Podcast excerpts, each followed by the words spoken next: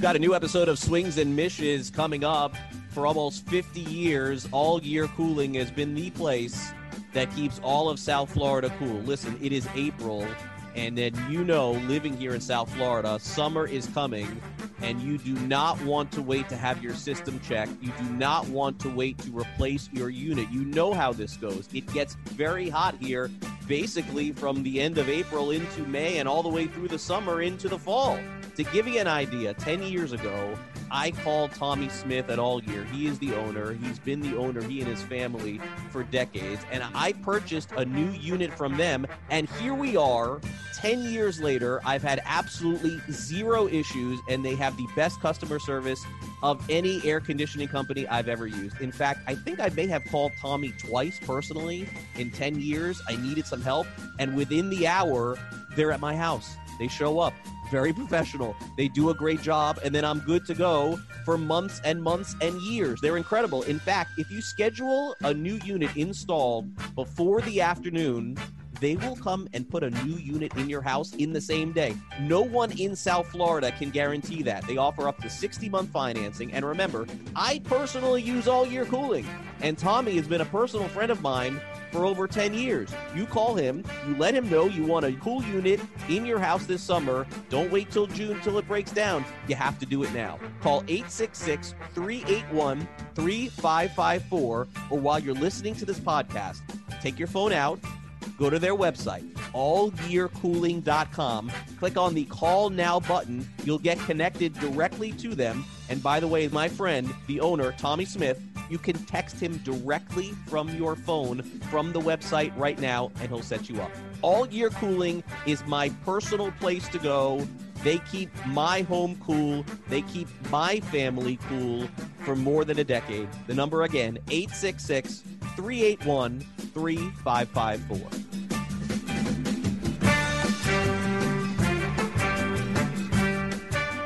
MLB fans, welcome back to another episode of Swings and Mishes. An episode after Craig and I actually got to spend some time together in person. Wow. Uh, it's crazy, right? I am uh, I'm your producer Jeremy Taché, and as always, Craig Mish is joining me today on what's actually going to be kind of a fun episode, going back and forth in and out of some interviews. But we're going to start with the reason Craig and I spent some time together, and that is because we got to watch uh, the guy who seems to be the ace of the Marlins. It's Caleb Smith.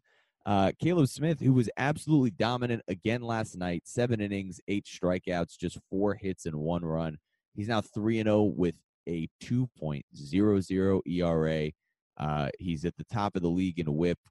Craig, Caleb Smith, uh, you said it before the season that he was going to have a really good year, but I think this is probably even blowing past your own expectations, right?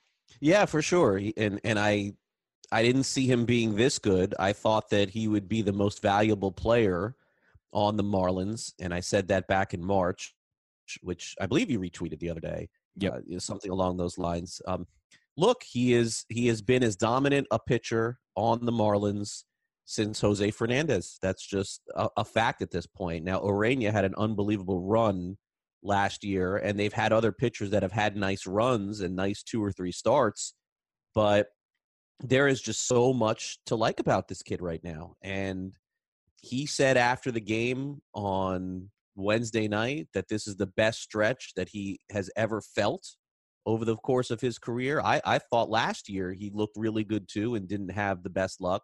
And one of the interesting things that was said in Don Mattingly's post game about Caleb Smith, which again gets lost unless you basically dissect everything Mattingly says, like I do, Mm. which is that he is he said he is the one don mattingly said and then he corrected himself and he said Yeah. he's one of but you know what that means he's the one that doesn't want to ever come out of the game he always wants to stay in the game and you love to hear that about a player i would say that he is on track right now he's going to still have to continue what he's doing to represent the marlins in the all-star game in july we'll know about that probably more clearly when we get to memorial day but it certainly appears that way and we will talk to Mike Hill about Caleb Smith. And, and I think it's important to dive into how a player was acquired. For some people, maybe it's not that intriguing. I have always been jealous of baseball ops. I've always felt hmm. like that was something that I wanted to do, be part of a Major League Baseball organization. The closest I've gotten to that, Jeremy, is fantasy. And uh, and look Right. where that's gotten me, by the way. that's the that's the closest that I've always wanted to be to that.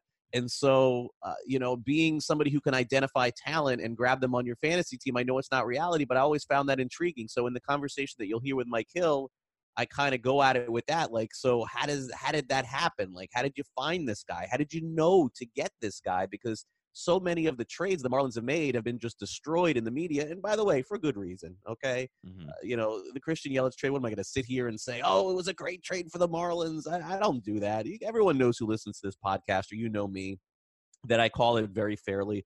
And as a matter of fact, at the game on Wednesday, Jeremy, uh, uh, somebody who was an employee for the Marlins came up to me and said, "You know, the one thing about you is that when we win."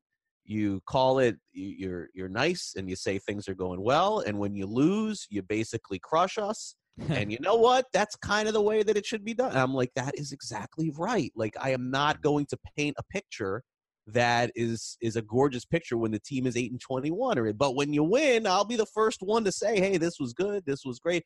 And certainly, Caleb Smith has been the best story for sure of the Marlins here in 2019.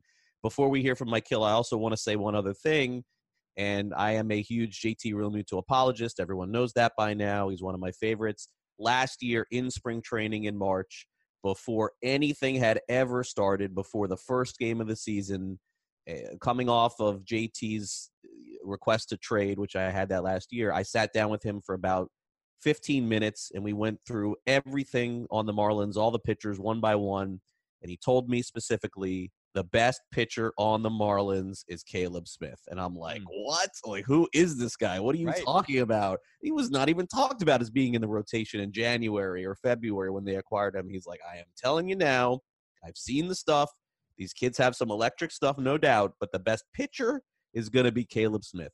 And you know what? Go figure. Here we are. JT was right. So we'll see if he can continue it, Jeremy. There's no doubt the starts are not going to get any easier. They'll get tougher from here on out. He won't get to pitch at home every start. He's been lights out at home too, but I think you have to be super encouraged with the way that he started out the season. Yeah, absolutely, and it's his aggressiveness around the zone. I you, talk about Don Mattingly talking about the way that Caleb Smith is the the quote unquote one guy or one of the guys uh, that is always asking to stay in the game. And, and ironically, the thing that I first thought of, and I, I should have followed up with Mattingly yesterday when when we were there, but the thing that I thought of was the night before him continuing to talk about how he feels like Alcantara needs to be more aggressive in the zone and it was the opposite in terms of what he was talking about with Caleb Smith is ah he's just attacking everybody and you feel like because these guys are all sort of coming up together I mean I know they're different ages but maybe they can all sort of learn different things from each other and that's something that maybe Alcantara can learn from Smith and you know they can teach each other pitches and it, it's something that they get to grow together um, but Caleb Smith has been nothing short of dominant thus far this year I mean he's been one of the best pitchers in the league and like you said he's sort of on the fast track to be the Marlins representative in the All Star game. So now we'll get a chance to hear from Mike Hill as to how the Marlins acquired Caleb Smith. And then we'll be back after that to talk about some different moves made on this Miami Marlins roster.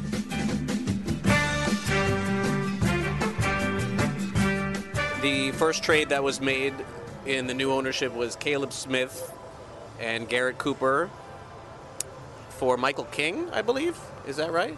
So, how did you guys determine that you wanted that player? And t- talk to me about that trade with Brian Cashman.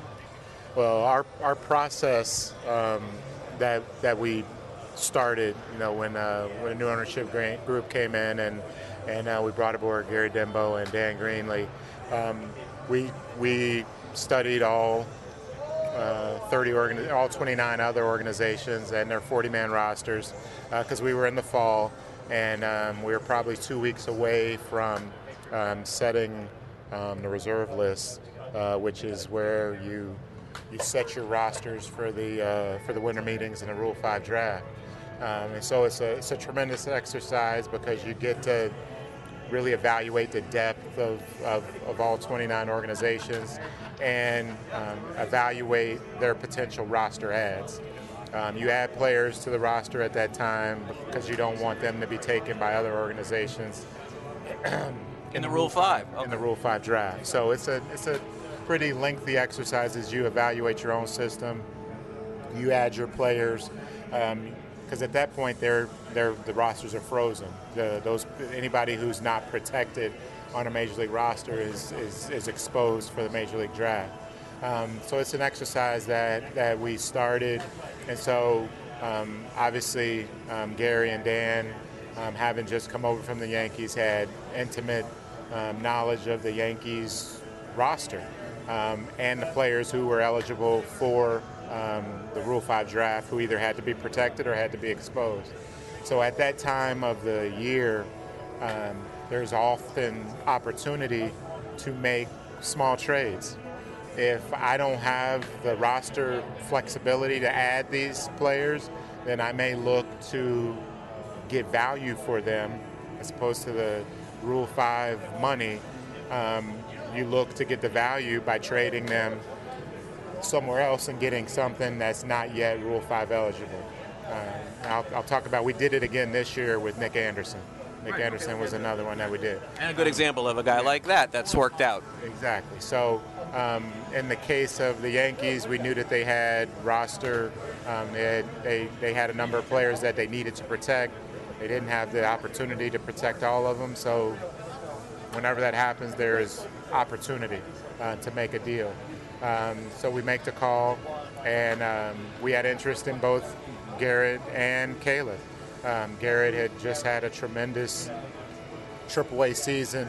Um, offensive, his offensive metrics were off the charts. Um, so we felt like in an organization that's going through a build and, and you're trying to add as much talent to your organization to add that position player is a great opportunity for us. Caleb Smith similarly had had a very, very good AAA year. Um, our metrics, internal metrics, he had been um, one of the better AAA pitchers in, in minor league baseball. Um, but in a very small major league sample size, he hadn't fared very well, which happens. Young players sometimes come to the big leagues, and for myriad reasons, they, you know, don't have immediate success. Um, so given the AAA success that they had had and the belief that, that there could be future major league success if given the opportunity, um, you just engage on seeing if, if you could make make a trade. And um, given the timing, um, the window we were approaching that, that deadline, um, they were not going to be able to, to protect everyone. Uh, and so we were able um, you know, at the expense of Michael King, and then uh, we traded away international money. Um, but it was it was money for the period that um, was was ending. So you know, it wasn't you know, it, it, was money that we, we felt like we could we could we could trade away, and um, we were able to get both of them, and we were extremely pleased because we felt like um, at that point we hadn't we hadn't uh, traded Stanton away. We hadn't traded Ozuna, um, so we didn't know exactly what the rotation was going to look like, but we knew that we had rotation opportunity um, at the time, and we felt like Caleb Smith um, would come in to camp in 2018 and compete for a roster spot. I mean, fair, I mean, fairly or unfairly, we and the media and fans spend so much time crushing you on Yelich and on other trades but truthfully, we don't look at good trades. Like we never, like Pablo Lopez also was another trade that doesn't get talked about. And I'm not saying that they don't all go into a basket and we evaluate and look at the whole thing, but I, I guess what I'm trying to understand is that from an outside perspective looking in, I view this as you guys are sitting in a room somewhere and then a couple of guys are jumping up and down and saying, "We got to get this guy Caleb Smith from the Yankees." And maybe it's Dan or maybe it's Gary, or maybe it's your team. Like I don't know. Like that's how I vision, envision that in a room. Does it is it more than that? Is it is it you guys convincing each other like this is what we need to do?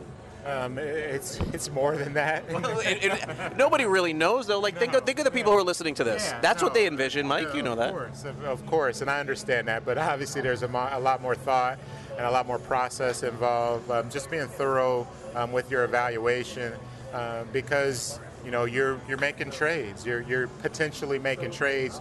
You're you're shaping your major league roster. Um, so there's immediate impact. Um, immediate impact to your major league roster when you make a trade for for players who you have to add to your major league roster. Um, so there has to be long and thoughtful um, discussion um, and back and forth, and it's all positive and productive, um, where you go through the merits of every player and, and you make sure that there's opportunity and that these players fit with what you're trying to do, not just in the short term, but in the, in the long term as well. Do you see him as an ace of a Major League Baseball franchise, Caleb Smith?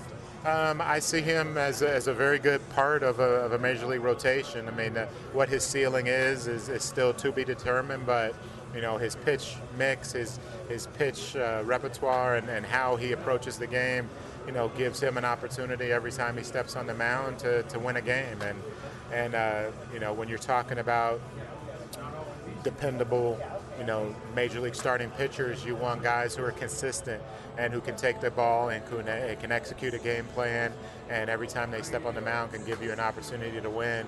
And um, Caleb Smith definitely uh, does that. Would he be considered? I know you never do this. Would he be considered an untouchable type player? Are there untouchable type players on the Marlins? It would seem as though at this moment, he looks like the best player on the 25 man roster from an outsider's perspective. Um, I mean, he's uh, he's pitching. He's major league starting pitching with years of control, so that's uh, that's extremely valuable in this game. And, and you know, we've uh, we've gone to great lengths to accumulate as much starting pitching depth as we possibly can. Um, and with any with any roster, there's there's players that are more likely or less likely to be traded. I would I would venture to say that any of our young controllable um, pieces are less likely to be traded because you see them as uh, controllable pieces and part of your future moving forward. All right, but the last question would be I wasn't going to stop there, but the last question would be if that is the case though, you still have to develop hitting and you have to find hitting somewhere. If somebody comes to you and says, I won't use a name. Give us one of these kids, and you know we'll do you back like we did Realmuto. You'll get a pitcher, you'll get a hitter. I mean, you wouldn't. I mean, how are you how are you going to get the hitting without trading? Well, I mean, we have to continue to draft and develop, you know, impactful position players to help us win at the major league level. Um, you can make trades, you can sign free agents. I mean, there's there's a number of areas to acquire position player um, depth uh, but what has always been um, very difficult is is is adding frontline starting pitching and having enough to to to maneuver and get through um, the ups and downs of a major league season. And um, you know we're very pleased with the pitching that we've been able to acquire, and and uh, it's no secret that our pitching depth is probably ahead of our position player depth, and we know um, that we we need to add more um, position player, impactful position players to our system. Um, so that's not lost on anyone within the organization. Um, but when your pitching is in place, and I've, I've been up front and told you this on a number of occasions that when your pitching is in place, um, you can you can you can create offense a lot more easily than you can create starting pitching. Um, so that's our challenge, you know, as we move forward um, you know, May 1st of 2019 and on. Um, and we'll continue to work on that and, until we have, uh, you know, our World Series championship team on the field. So, Jeremy, the one thing that Mike Hill is not going to do is he's not going to tip his hand on players that are going to be traded. And certainly, he, as the president of the organization, is going to speak very highly of the offensive talent that they have in the minor league system.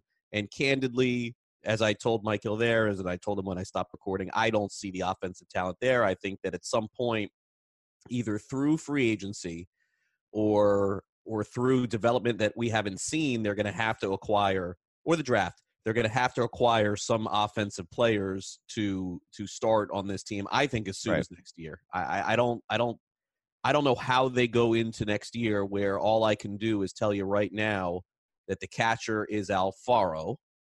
Mm-hmm. And how, how much further can I go than this? I, su- I, I suppose I'll be- I'll believe that Brian Anderson is somewhere in between what we saw two years ago and this year, and I'll give him right field. Uh, am I willing to give any other player on this team a position? I'd willing to give Miguel Rojas shortstop. I w- I'm willing to put Miguel Rojas on the team somewhere Right. because he is amazing with what he does. The he best. really he has really come on to be much more than a utility guy. But Jeremy, that's it. You know, like you can you can give me oh we're gonna have Harrison and this player that we do not know. Mm. So I don't know if that means that the Marlins are going to trade a, a starter at some point. Mike Hill was pretty adamant about saying we're not going to do that and we're going to keep these kids and develop them. And maybe that will indeed be the case. But at some point, you do have to have os- offensive players and anyone they draft upcoming in this year's draft, Jeremy, there's no question that player, whoever it is, is two, three years away. Even if it's a college player, it's two, three years away. So we'll have to see how that works out. Yeah, and one of the guys that you were hoping would be a part of that mix that you just mentioned with Alfaro and Anderson and Rojas as a, a piece of the future was Lewis Brinson. And he's finally been sent down. You know, we've been talking about it for the last few weeks as to, you know, you kind of need to give this kid sort of a restart. And and that's what's happened here. Um, he has been sent down to AAA. It was in order to make room for Garrett Cooper, who then of course, on the his second at bat got hit in the hand, and he's Yeah. out last night, but hopefully should be at least available on Friday. I think he's okay. yeah, he I seems to be okay. positive and in good Yeah. spirits, but, but looks, he nonetheless, okay. yeah. But going back to Brinson, um, you know, he was a piece that you hoped would would be able to sort of take that step forward this year, and unfortunately, he's hitting under 200 and has been sent down.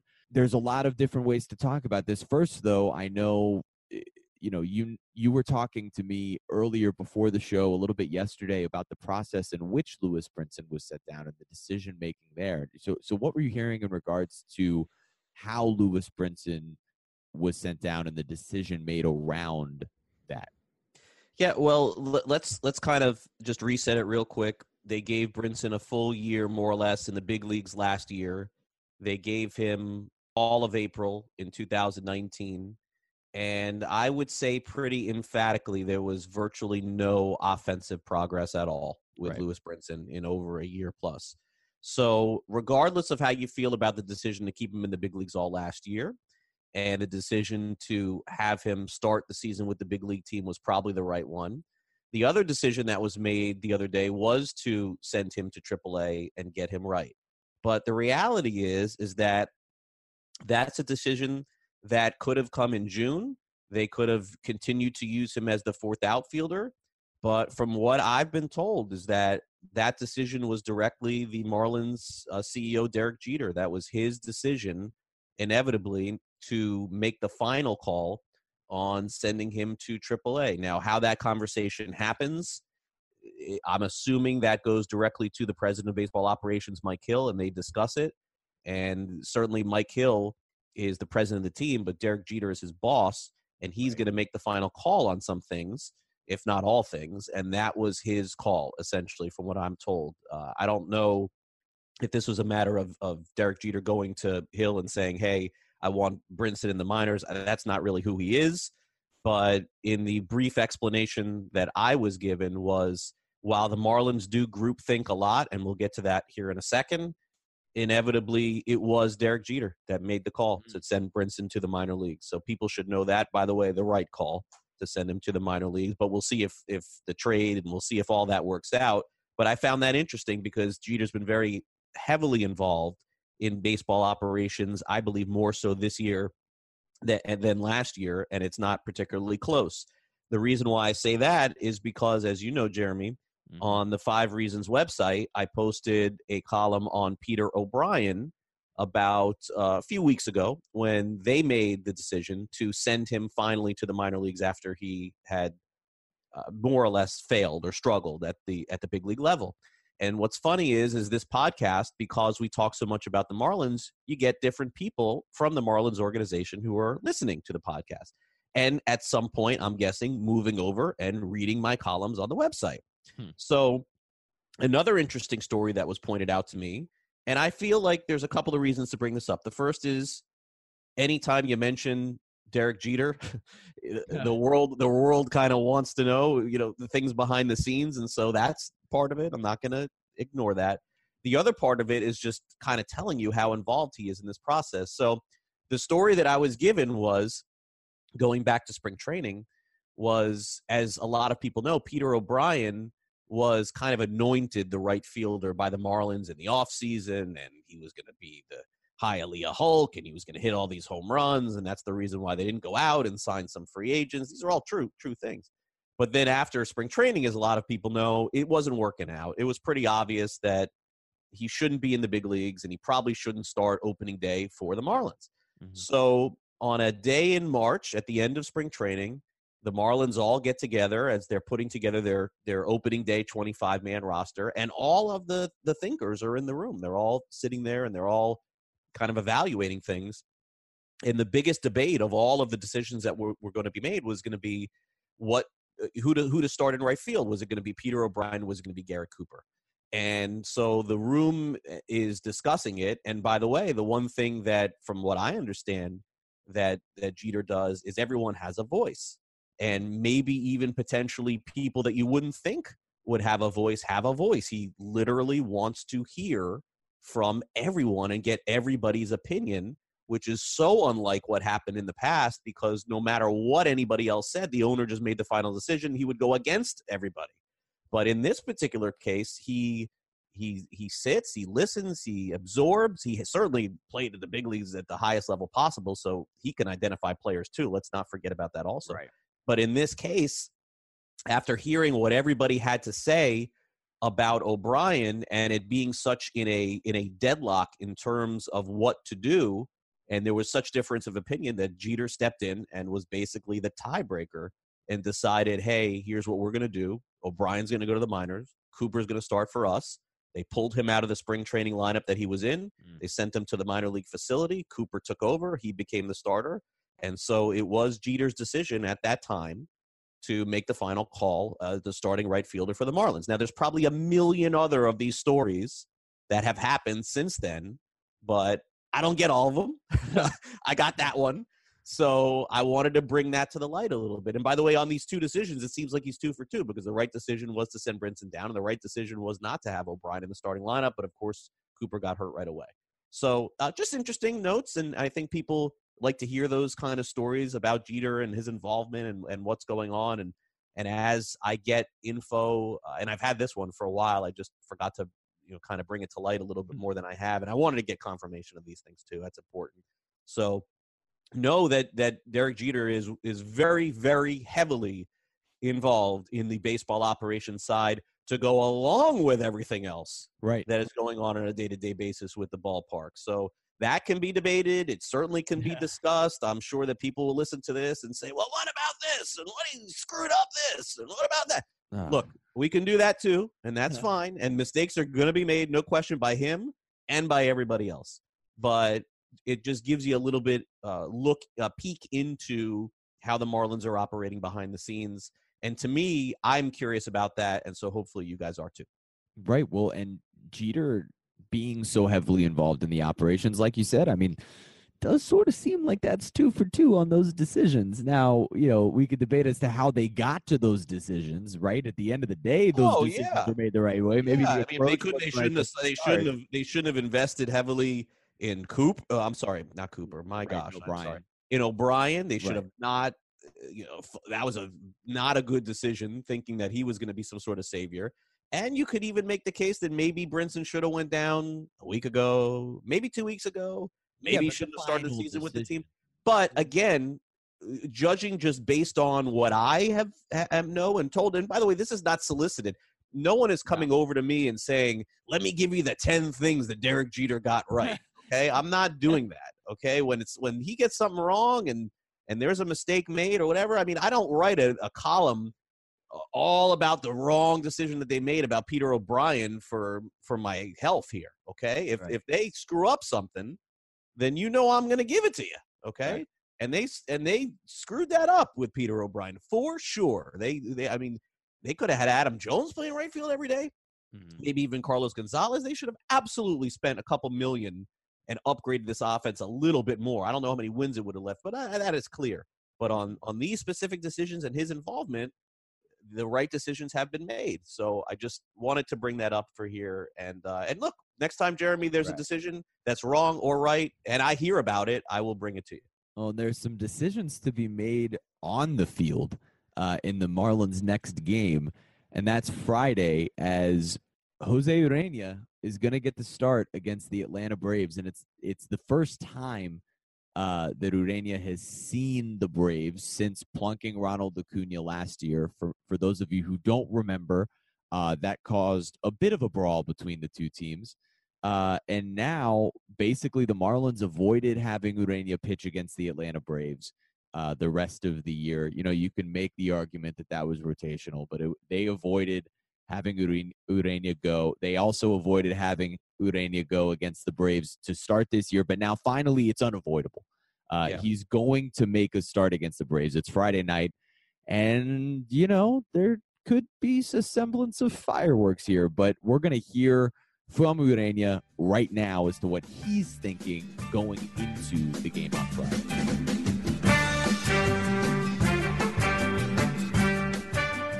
Jose, I'm not going to um, to waste time. I know Friday night, a lot of people are going to be talking about you facing the Braves. This will be the first time that you faced them since last season. Uh, have you thought about that? And I know that it was very emotional for you last year. What happened? You know, for me, that is like normal, art, you know, like normal thing. Do you understand how obviously uh, you know people are going to wonder because of what happened last year? What would happen in Friday night's game because of what happened last year? Uh, what do you expect? Have you discussed it with anyone, any of your teammates, and what would you expect to happen on Friday? No, Nothing, no more games, play ball. You know, I don't, I don't, I don't think about it. What, whatever people say. You know, I know what I do and I can do. You know, try to do my job, and that's it. Have since last year, have has anybody communicated with you from uh, the Braves or even anybody on the Marlins to say, hey, look, at some point, you know, you'll have to face these guys again, and um, you know, who knows what could happen? Because Jose, we've seen around not just with you, but all around baseball, there's just so many times where guys are getting hit, and then things are happening in the course of a game. I know that you haven't changed your approach at all since then, but you know, how do you approach that when you know that any if anything happens immediately, it could lead to something? You know, if anything happen, you know, that be on the hand guy. You know, I just try to do my thing and normal I do every time. Cause you know, I played with them last year, and you know, I was about like maybe getting there early. So you know, I don't think about it. You know, whatever they wanna do something, they do it. You see that, so you know, I just be ready for play ball, and that's it. Okay. Last thing would be is, uh, do you understand how on the side of their fans in Atlanta, you know, certainly they get upset because they're they feel like their best player got hurt. Um, I know you don't pay any attention to that, but you must understand that from a fan base perspective, how things kind of work, and how do you ignore that and just push that to the side? You know, that is normal. You know, that be something fantasy. You know, they go take care of his side. You know, but and I gotta do my own like a player. You know, that is different line. So I gotta do my job no matter what, whatever. Any city I, I face, any guy I face, I gotta do my job there the way I know how to play the game. Friday night should be really interesting. I rarely would enter a game thinking that there's going to be a fight, Right. but I do think I do think there could there could be something happening on Friday, and I don't want to believe that. I don't like to promote that, but it just seems like Urena is going to have to make a decision at some point in this game when he is thrown at. It just it just kind of feels that. And look, he may just say, you know what, fine, and run the first, and that would be it. Mm-hmm. Maybe that is it, but I I don't know. I will go to the game. I, I'm curious to see how this plays out. And and again, I don't know how the umpires will handle this. There's going to be a lot to it. And look, I hope I'm wrong. I hope that nothing happens Friday night and there's nothing to discuss. But I just simply think that the Braves are going to be looking to remind him uh, as to what happened last year and then we'll just kind of see the repercussions from that, Jeremy. But I certainly would never promote any kind of injury throwing at or players fighting. But in this day and age where it's been talked about so much in Major League Baseball, I just kind of have a feeling we're headed toward that on Friday night. Right. Jose certainly doesn't seem like the type of guy that uh, backs down not, from not anybody. from that. Not from that. Nope. interview. No, Uh, it yeah. does not seem that That way. not very much in his personality. Uh, so that's Friday. Um, but there are other interesting things going on around the park uh, throughout the weekend. And one thing that is uh, sort of a storyline now, and it happened because of this past weekend um, with the Nationals. It's whether or not the roof will be open on Sunday. And for those of you that that are unaware, um, when the roof has been open on these Sunday afternoon games, there's been a ton of shadows. Um, and Adam Eaton of the Nationals actually called over the media last week after uh, the Marlins played the Nationals at home, and basically uh, wanted to to talk about how disruptive the shadows were, how difficult it was to play, and he even said that the Marlins players felt the same way, um, and that when the roof is open on Sundays, that they don't like it either. So, Craig, I, you know, I know this is sort of a topic of conversation at this point, and I know you talked to some people about this topic, about the roof being open, and, and what did they have to say?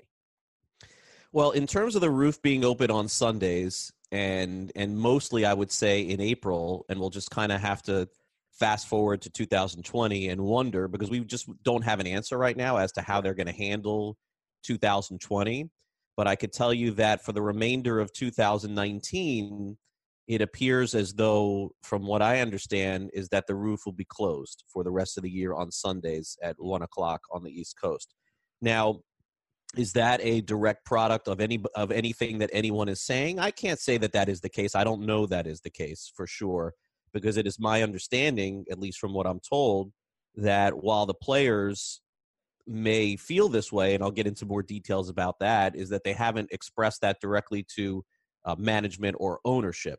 Now i will say that i did spend time in the marlins clubhouse on wednesday and i did choose at at some point in the morning to say, you know, I think it would be a good idea to ask these players directly, but at the same time, I am a little bit, I would say, fair or unfairly, a little bit of a controversial figure Hmm. because I do stories that are positive and negative. So I chose instead of getting the players on the record to kind of do a anonymous poll by going up to them and simply asking, "Hey, uh, you know, off the record, anonymously, if you had your choice, would you want the roof open or closed? Because Jeremy, truth be told, I don't know that I would get an honest decision Right. and an honest answer if I had done it that way. And that can be debated in terms of how I handled that media wise. You can let me know at Craig Mish if that is something that you think I should have done or not done. Completely fair and up for discussion. But of the players that I spoke to, and I want to be clear on this, I spoke to a lot of them. I mm. did not speak to 15 hitters. I spoke to more than five hitters, I think probably pushing closer to 10. They unanimously said that they preferred to have the roof closed. It is not an issue, I don't think, anymore at this point. I probably was making it a bigger issue than I thought it would be, not really understanding that for the rest of the year they were planning to close the roof anyway. At least that's my understanding that that was the plan. Whether or not some of that backlash led to that, I don't know the answer. I probably will never know the answer. But players don't want to play in those shadows. Hitters don't want to hit in those shadows. And at least from even the Marlins' point of view, the Marlins players' point of view, their preference is to have it closed. Some stronger than others. I would say also is is an opinion, but I think what they'll have to do in 2020 is come back and really look at this thing and decide a couple of things. Is first, is it just as simply as this? Every Sunday we're just closing the roof? Because obviously the fans want it open. We know that. The organization probably wants it open too. I would guess Right. that the days are gorgeous, and I understand their point of view also. But uh, you know, one player did say to me that if you looked in the stands at one point during the game, the that you could uh, on on the day the the roof was open, I guess that one in April, that you could see that the fans were moving over from the sun area to the shade area also, because because in general. If you go to a baseball game and you're forced to sit outside in the sun, there's no choice. But if you have the choice and you see some shade, you may, after an hour or two, go to that shade. It's Yeah. no different than a spring training game. And I and, and if you go to spring training games, you'll kind of see the same thing. People after the first, second, third inning, if they can, they kind of gravitate to where the shade is. So fair, unfair, we'll see. I think it'll be more of a conversation for next year. I thought it would be a bigger deal because I still thought that would be a possibility even for this Sunday, Jeremy. I thought, wow, we're going to have a big story here. Are they going to open it or close it? Roof is probably going to be closed. I mean, not probably. It will be closed yeah. for Sunday. Let me uh, make that clear. And then what they'll have to decide next year is do we acquiesce to the players? Do we go with what the fans want? Or another option uh, would be changing the time of the game. I mean right. that that is that would be another potential option for them to based on where the shadows lie right on Sunday at one o'clock Eastern. Uh, where you know is would we should we start these games at four? Like, is that a possibility for a Sunday game? Should we start these games at noon on a on a Sunday? Is that even allowed in baseball? I don't even know the answer to that. Twelve ten is that a possibility? So not riveting info here or a conversation, but since it came off of last week and I did take the time to do it, and after I did it and then kind of heard, well, the roof's going to be closed anyway the rest of the season, I thought, oh, maybe I should just punt this topic. But if I'm going to take the time to speak to players and get their opinions on something, I think I owe it to them to at least bring it more to light and not just ignore it because then how could anybody take me seriously? Yeah, here you are asking me this question, you didn't even use it. Okay, well, let, let me let me make sure I bring it to light a little bit. Not a huge issue, but something I think that came up, and I wanted to bring it up here on the uh, podcast. You know what? When you're a team where pitching is your strength, use your home field advantage and just throw those shadows out there. You're making sure you get a one nothing game. No, I'm just kidding. Um, players don't like it. Players, yeah, no, it, player, it, players are basically uh, wondering if if they if we have the roof why not use it? You know, we got to use it. Right. That's that's kind of the way it is, and I think that there, there's a huge difference on the weekday games and the and the night games. But I'm curious next year in April what they'll decide to do. Now, also, I, I believe, if I'm not mistaken, on Sundays it was only open once or twice. Yeah, in I fact, I think times. it was open twice. The, yeah, it was two times. That's it. So. Yep. That's really all it was. It, I went to a Sunday game with my son where the roof was closed on Sunday, I believe last month too. So the debate rages on. I guess I don't know. I think it's kind of over for the year, and then next April I'll bring it back up. Well, that's over, and th- this episode is just about over. Is there anything you want to add here at the end? A little news and notes before uh, we wrap this thing up. No, I think we we more or less covered it, and I know that there's a lot of crossover for people who listen to me over on Sirius XM, and I want to thank so many people who who listen to my show over there and and did my po- and listened to my fantasy show for almost nine years. It was a great, tremendous run. I know I keep saying that publicly, and and people are prodding me and trying to ask me more questions about it and this and that. It's not something that you're going to be able to get out of me, so you just may as well stop. Hmm. Uh, very thankful for the opportunity that I had for so long to be able to host that show, and we will continue to cover the Marlins and Major League Baseball on this podcast. Yeah, it was a great run, and you did an incredible job with that, and you're continuing to do a great job here it's uh, always a pleasure to talk, Craig. It's always a pleasure to work with you. And uh, for everyone listening, we are here to stay. So thank you for uh, listening to us here on Swings and Mishes. If you haven't yet, like, subscribe, rate, review this podcast. Let us know what you think at Jeremy Taché, at Craig Mish, at Swings and Mishes. And have a great rest of your week, everyone.